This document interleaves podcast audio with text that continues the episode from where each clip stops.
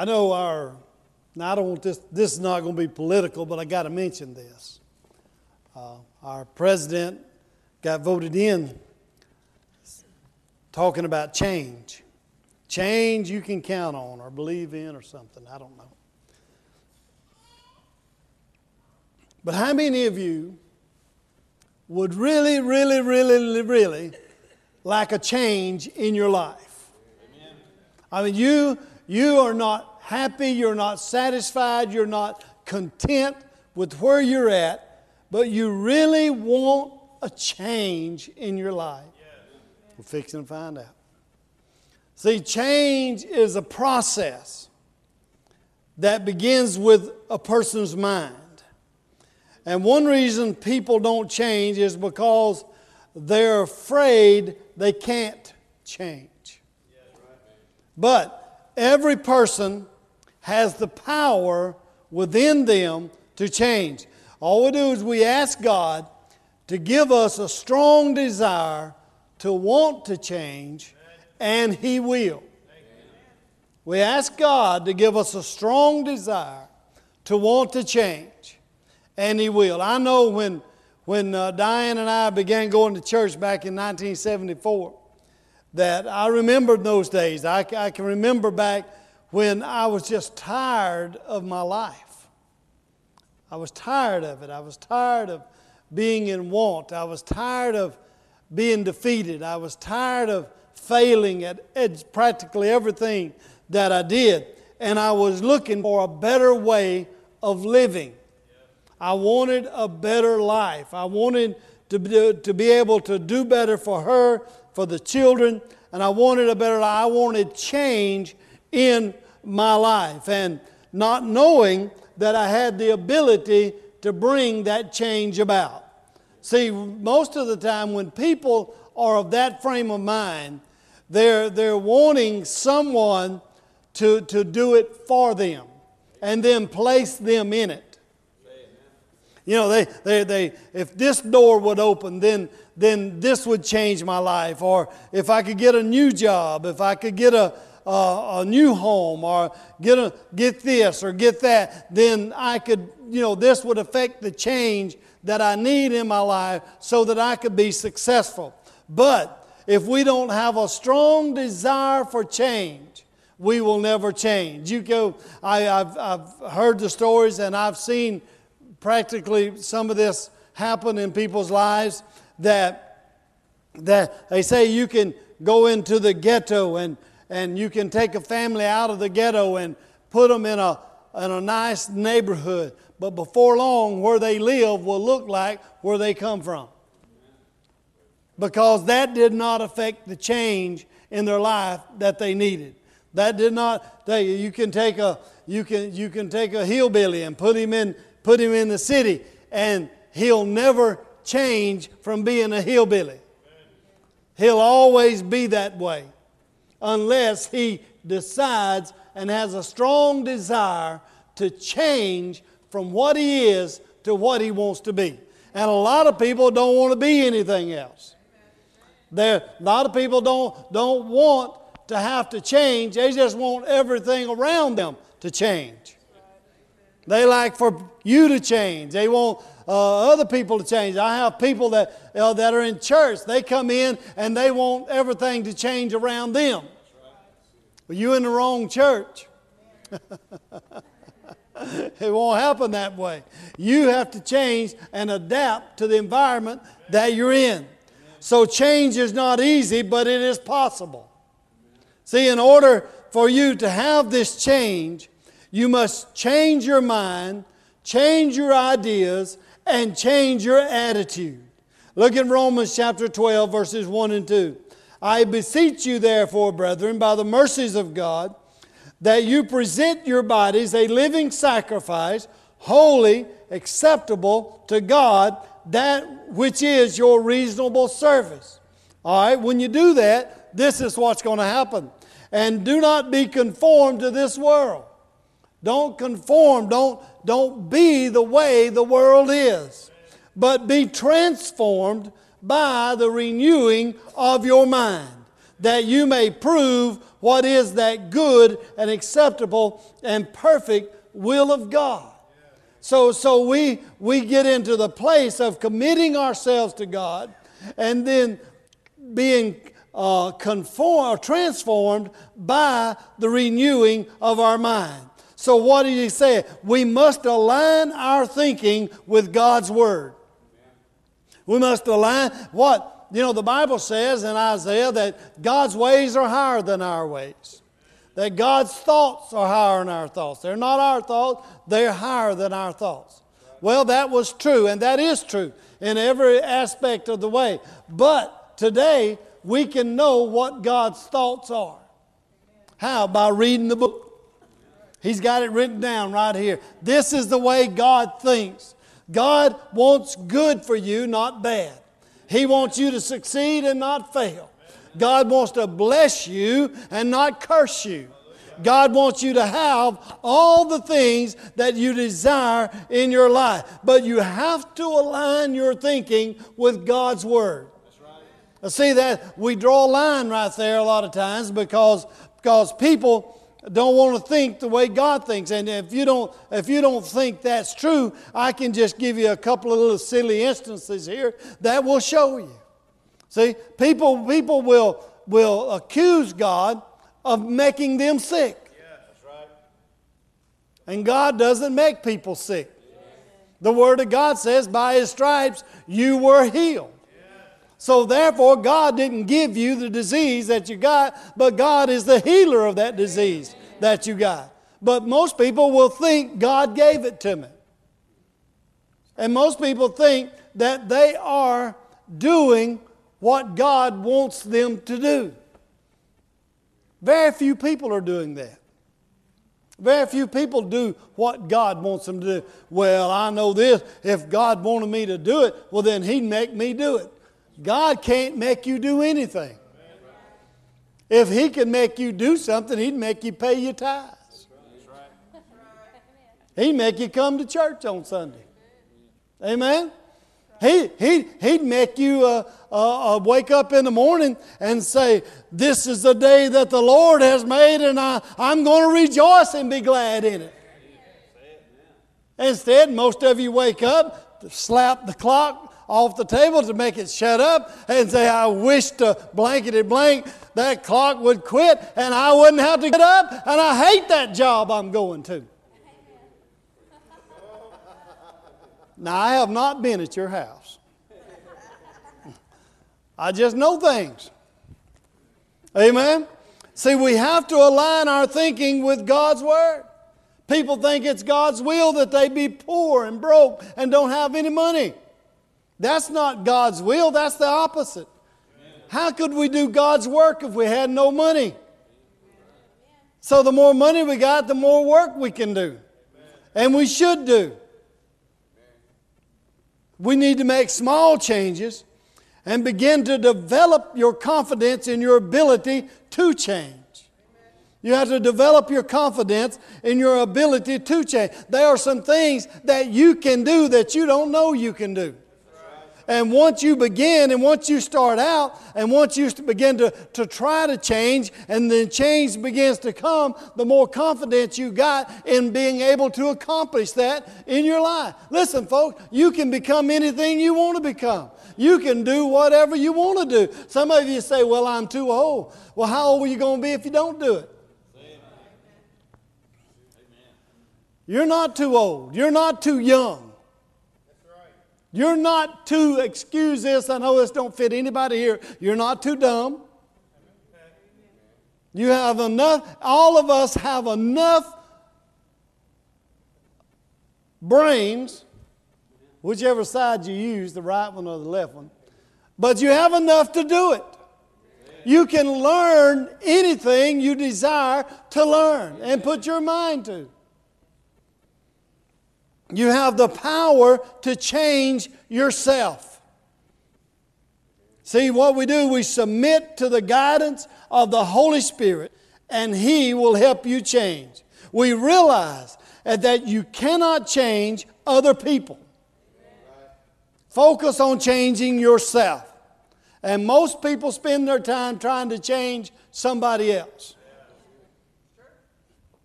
Yeah. Old girl go down to the nightclub, get her a husband, and come home, marry him, say, now don't go back to the nightclub. You, you got him when he couldn't see but three of you. Later on, he didn't need all that to see three. No, okay. Y'all slow. You coming along. You coming along. Amen. You don't you can't change people, but you can change yourself. And you need to focus on that. See, we must have a desire to change. See, Jesus met a man. Look in John chapter 5. St. John chapter 5.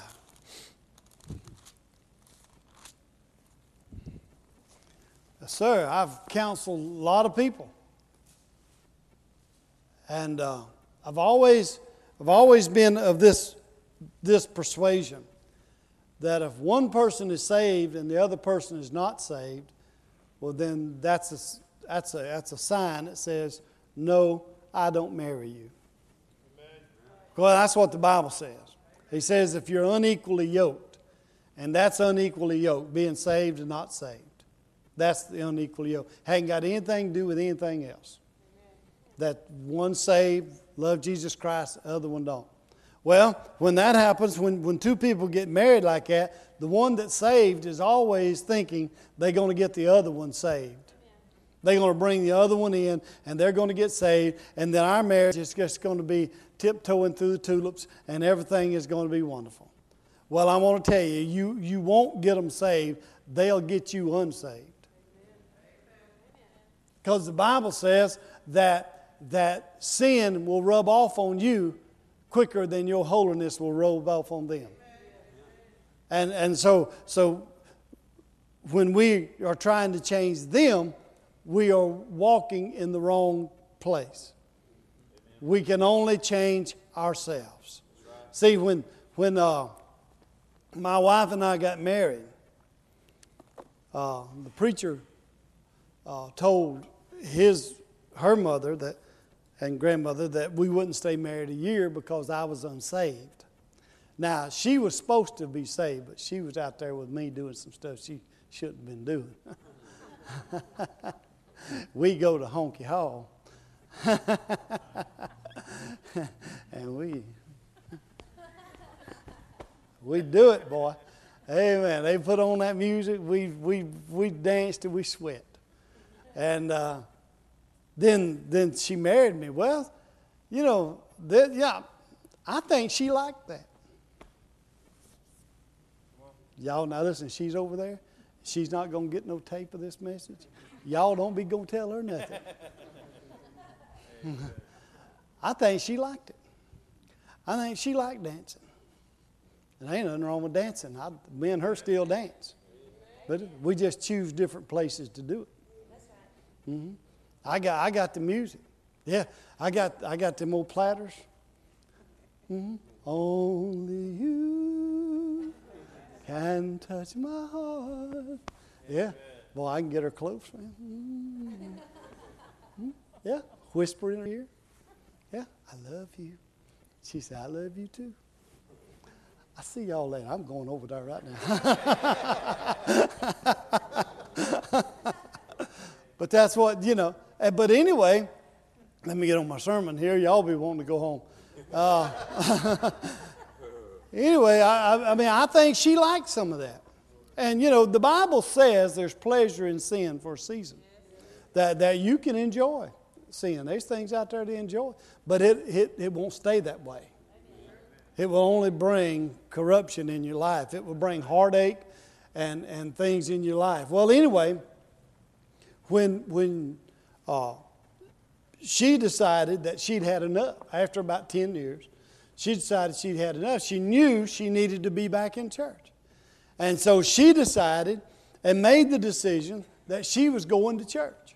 And she left me at the house and went.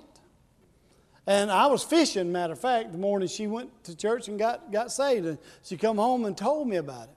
She said, I just want you to know that I've given my life to the Lord Jesus Christ and I'm going to serve God. I thought that was great. I said, she ain't gonna be fussing at me no more. She ain't gonna be hollering at me no more. She ain't gonna be beating me up no more. She's all this kind of stuff. You know, I thought things, you know, was looking great. And she'd leave me on the couch and go on into, I'd be there sleeping, watching Matt Dillon or something, and and um, she, she'd go on to church and never said a word to me, never grumbled, never complained to me about it at all. And, and, uh, but she made a decision to change herself, not to change me. She knew that it was up to me that I had to change. And the conviction of living with her in that state is what brought me to a better place because I began to see a different person. That she wanted something better. She desired something better for the children. She wanted something better for life. And I knew that in order for me to do that, then I had to change the way I was living in order to do that. And then on and on, some more things happened, but that was the main thing. She had changed. But okay, over in John chapter 5, verse 1, uh, Jesus here has gone into a place called Bethesda. And what that was was a pool. It was a pool of water. And at that pool of water, the Bible says there was four, five porches there. There was a porch here, one here, one here, one here, so on. But anyway, at a certain time of the year, that what they would do, they would bring in as many sick people as they could and put them there daily. And they would leave them there because at a certain time of the year, an angel would come and he would stir that water. He'd trouble it, the Bible said, trouble the water. And the first person in that pool, uh, when that, trouble, when that troubled water began to turn, would be healed. One person. Jesus comes into the, to the place there and he asked this guy that had been laying there for 38 years. He had an infirmity. And he asked him, he said, Do you want to be made well? Do you want, what do you think his response would be? Yes, quick, right now, I want to be made well. But instead, he told Jesus, I can't get into the water. I have no man, I have nobody here that can put me and lay me into the water. And Jesus said that, uh, said to him, simply arise, take up your bed, and walk. And the Bible says immediately the man was made whole. Well, Jesus met this person there for the purpose of healing him. And in this story that, that I said to you, that, that if he got into water, he would be healed. But the greatest change often comes or occurs in the midst of trouble. The greatest change often occurs in the midst of trouble, unrest, and turbulence. But if we're going to have a better future, we must step out into troubled water. But most people shy away from things that are difficult. They shy away from things that are trouble. I had this guy I worked with one time, TG, you remember him, and he couldn't read. He couldn't read anything. He was, he was uh, married, and, but he couldn't read. He, and we would send him somewhere. He'd have to give the people when he got close to a, a person's place that he was going, he'd have to give somebody the paper, the invoice, and that, let them read the invoice and say, Do you know where this place is at? But he never could say the name of the place because he couldn't read it. And so his wife decided that she was going to teach him how to read. And so she got some books on a first grade level, see Dick run and Jane ran too and all this kind of stuff. And she was going to start him out and read it. And he said, This is the most stupidest thing I ever heard. Spot has, a dog has Spot. Jane is running. Jack is chasing her. Whatever else is going on. He said, I threw the books out. I'll, I would not give my time to that. And this day, now eventually she left him because, because he would not, the change would not come. He would not arise with her. He would not, he would not, you know, try to do better. He wanted to stay in that same old dumb state. That ain't dumb, that stupid state that he was in. So eventually she let him. But today, the boy is a drug addict and, and he just lives from pillar to post and, and he has nothing. Has nothing because he refused to change his life. And sometimes we need to change the things that we've become accustomed to.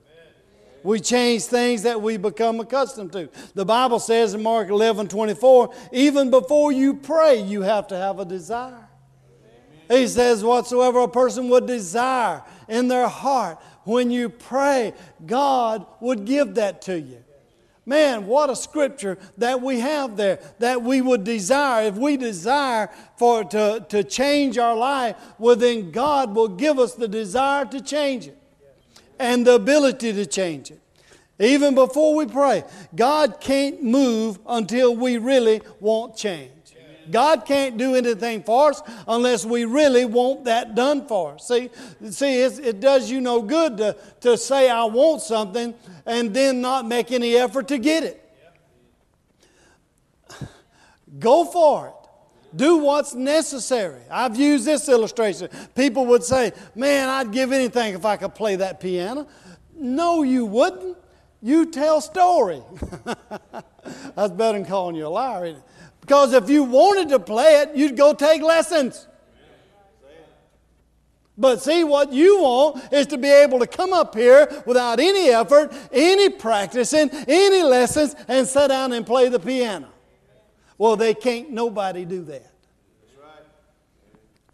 You say, oh, yeah, somebody plays by ear. He may play by ear, but he had to practice to learn how to play by ear. What little bit I do, I do by ear. I didn't get it overnight. I could hear it, but I couldn't get it to come out. It takes time. Somebody had to show me something. Somebody had to show me how to make a C chord, how to make a L, how to make a G. I had to find out how to do that. Then I had to find out how to change from one to the other. You can't stay in one chord when you're playing. You got to change, and you got to change when the singer changes or when the music changes. If you don't change, it messes everything up. Then if you change to the wrong chord, you really messed up. It takes time. If you want to do it, you have to, you have to uh, really desire and want to change. Your desire will then become your motivation for life. How bad do you want to change? Amen. You can become whatever you want to become. You can have whatever you desire in your life. Oh, I want to be a millionaire. Well, then you have to start doing what it takes to be a millionaire. You've got to desire change like you desire to breathe. See, there are three reasons why people don't desire to change. I'm going to give you this and go home. Y'all can do what you want to with it. three reasons why people don't desire to change.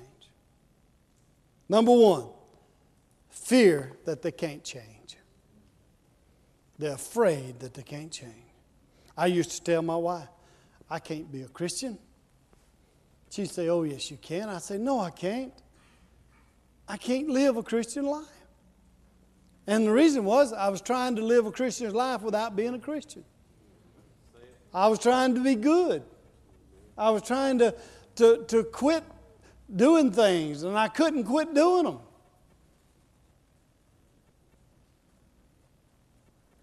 Because I wouldn't.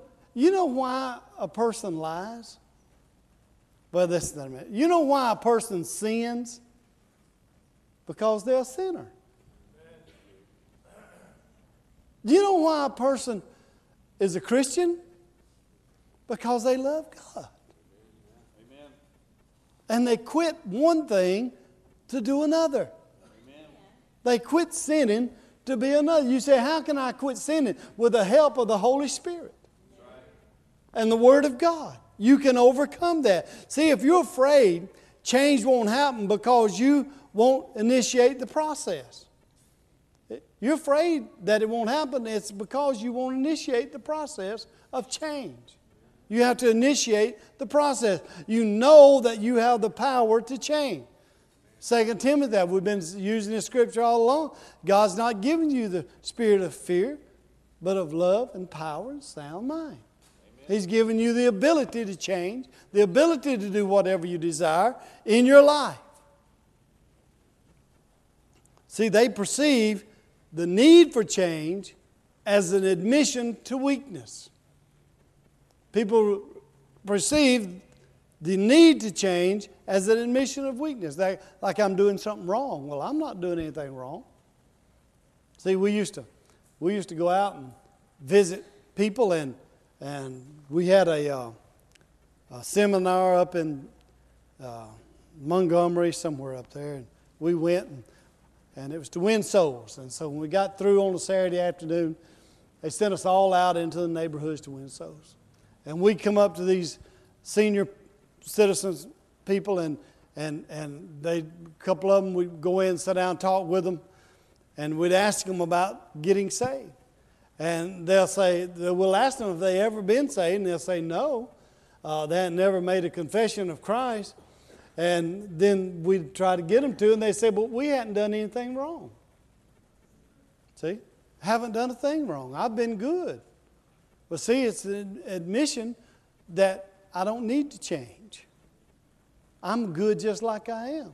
But no matter how good you are, no matter how wonderful you are, you still need Jesus Christ. See, the thing is that when you were born, and, and you got little Cohen back there, my little great grandson, and I loved him, and he come see me yesterday and blessed me. And uh, he's born a sinner. That's the way he was born into this world. Now, he's not accountable for any of those sins until he's able to understand right from wrong. Up to then, mama to have to be accountable. Daddy, they the ones to be accountable for his sins until he's able to know the right from wrong. And then he'll be he'll have to make the decision if he wants to change his life or not. And we have to make the decision if we want to change our life. No matter how we feel, if we've never accepted Jesus Christ as our Savior, we are sinners. We have to accept Him. See, it takes a strong person to look at themselves and admit they need to change. Look at yourself and admit that you need Jesus Christ in your life. Well, I knew some people and they wasn't nothing but hypocrites. Well, I probably knew them too. But I do everything I can do not to be one of them. Do you know where hypocrites are going? To the same place that people who don't accept Christ. They'll live eternally together. And if they keep you away from Jesus, you'll spend eternity with them and not with God. See, people don't want to unsettle things in their lives. They don't want to unsettle. They don't want to, they don't want to ruffle themselves. See, sometimes you have to stir things up in order to initiate change in your life. Don't live a life of mediocrity because you're unwilling to change. Don't accept mediocrity when you can change and be something else. See, sometimes it will look like things are getting worse before they get better. I said, look like. Sometimes you, it, it seems like in the midst of that change over there that you've made a mistake. But you haven't. It's a warfare to break down the powers of darkness off your life.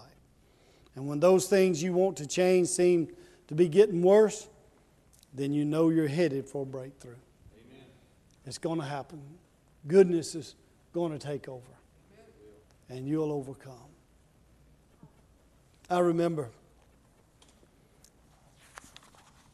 back in the 80s, we'd lost our job. The place we worked closed down, and we lost our job. And back in the 80s, there weren't any jobs around. We looked, I looked, and I just started a, a church up in Holly Hills, and we were building the church as a home mission church. And, and of course, you know, they couldn't pay any money because there wasn't any money. All the money had to go to start the ministry. And uh, so I would just pray. I would just pray and seek God. Say, I thought I'd done made a big mistake. I, this is a bad time. I shouldn't have started this church. This is a bad time. I need to go up there and tell all them people to go home and go somewhere else. And I'll go find me a job somewhere, and you know I won't hurt anybody. And I was embarrassed because we didn't have any money, didn't have anything, just bought a new house, and uh, well, I'll tell you what, it, it looked it looked it looked bad. So I did the only thing I knew to do. Now, I, I looked for a job. I couldn't find one. I'd go in my bedroom and I wouldn't come out until God heard what I had to say. I told him, I said, God, I look for a job. I haven't got one. If you know where one's at, I'll go, I'll go look. I said, but right now I got to have my needs met. You know, for six months that went on. We never was late with any payments whatsoever. We kept all of our we kept our house, we kept our cars, we kept our utilities. They never turned my utilities off of any of them. We kept all those because fighting that good fight of faith in that bedroom, praying, seeking God for what His will is in my life. And that's when the big changeover. That was my first church I pastored, and that you know I was already doubting I could do it, but God, God intervened, and we built the church debt free, and all of my needs were met. I made a better living that six months than I did when I was working. I'd go home, I have money in my pocket. That's a good feeling. I'd pull out, and I said, well, the light bill's this much, and I'd lay it over here, the house payment's this much, the insurance this much. Got to have groceries. It was always there. Amen. Amen. And none of the people admitted to putting anything in my pocket. And I kind of got to watching them, and I couldn't catch them doing it. Hmm? Amen. But it ended up in my pocket. You say, oh, that's, yeah, I heard, heard Jimmy Swaggart this when I watched him. And uh, he told a story about A.L. Trotter. And A.L. Trotter's written millions of books, and well, hundreds, and all on prayer. He's a prayer warrior. And he went down into the darkest part of Africa, uh, a little old village, and I forget the name of it. God had told him to go. And he got on the plane, went down, and uh, he went down there, and, and his main effort there was to see those natives and people, teach them the Word of God, get them saved, get them baptized in the Holy Spirit, and then they would be preachers, and then they would go out, and he would go back and train them, and they would go out and preach. Anyway, they were walking one night in the darkest part of, of the, the woods there, and uh, they didn't couldn't see, and course you could hear the lions growling because they eat at nighttime, and uh, you know you see some white meat out there, they might really like that. And uh, he said he stepped on a stick, and uh, said he reached down and picked up that stick. It was about six foot long. It was about yay big around. He said he thought well, this would be a good weapon if, if something happens, then I'll have something to fight off these animals with. Instead, he took that, and, and when they began to walk, he held it like this, and he said that light, that, that stick became a flashlight. I mean, it was still a stick, but it would shine a light out just like a flashlight to show them their way. And he said that when they come to a crossroads, if they took the wrong direction, the light would go off. And then when they would turn and get back on course, the light would come back on. Say, I can look at some of y'all now. No, y'all don't believe it, but but that's what that's what the Holy Spirit does. That's what the angels of God do in a person's life. And He said, right now, today, they said today, they got that stick in that village in a glass case. They've kept it all these years. It don't, it don't shine no more because there's no need for it to. You know, the Holy Spirit doesn't give miracles just to show things off, but it comes in a great need. I, I, I heard the story of the, the, the missionary that was running down through, through the bush, and these cannibals were after him. They were cannibals. They were going to eat him.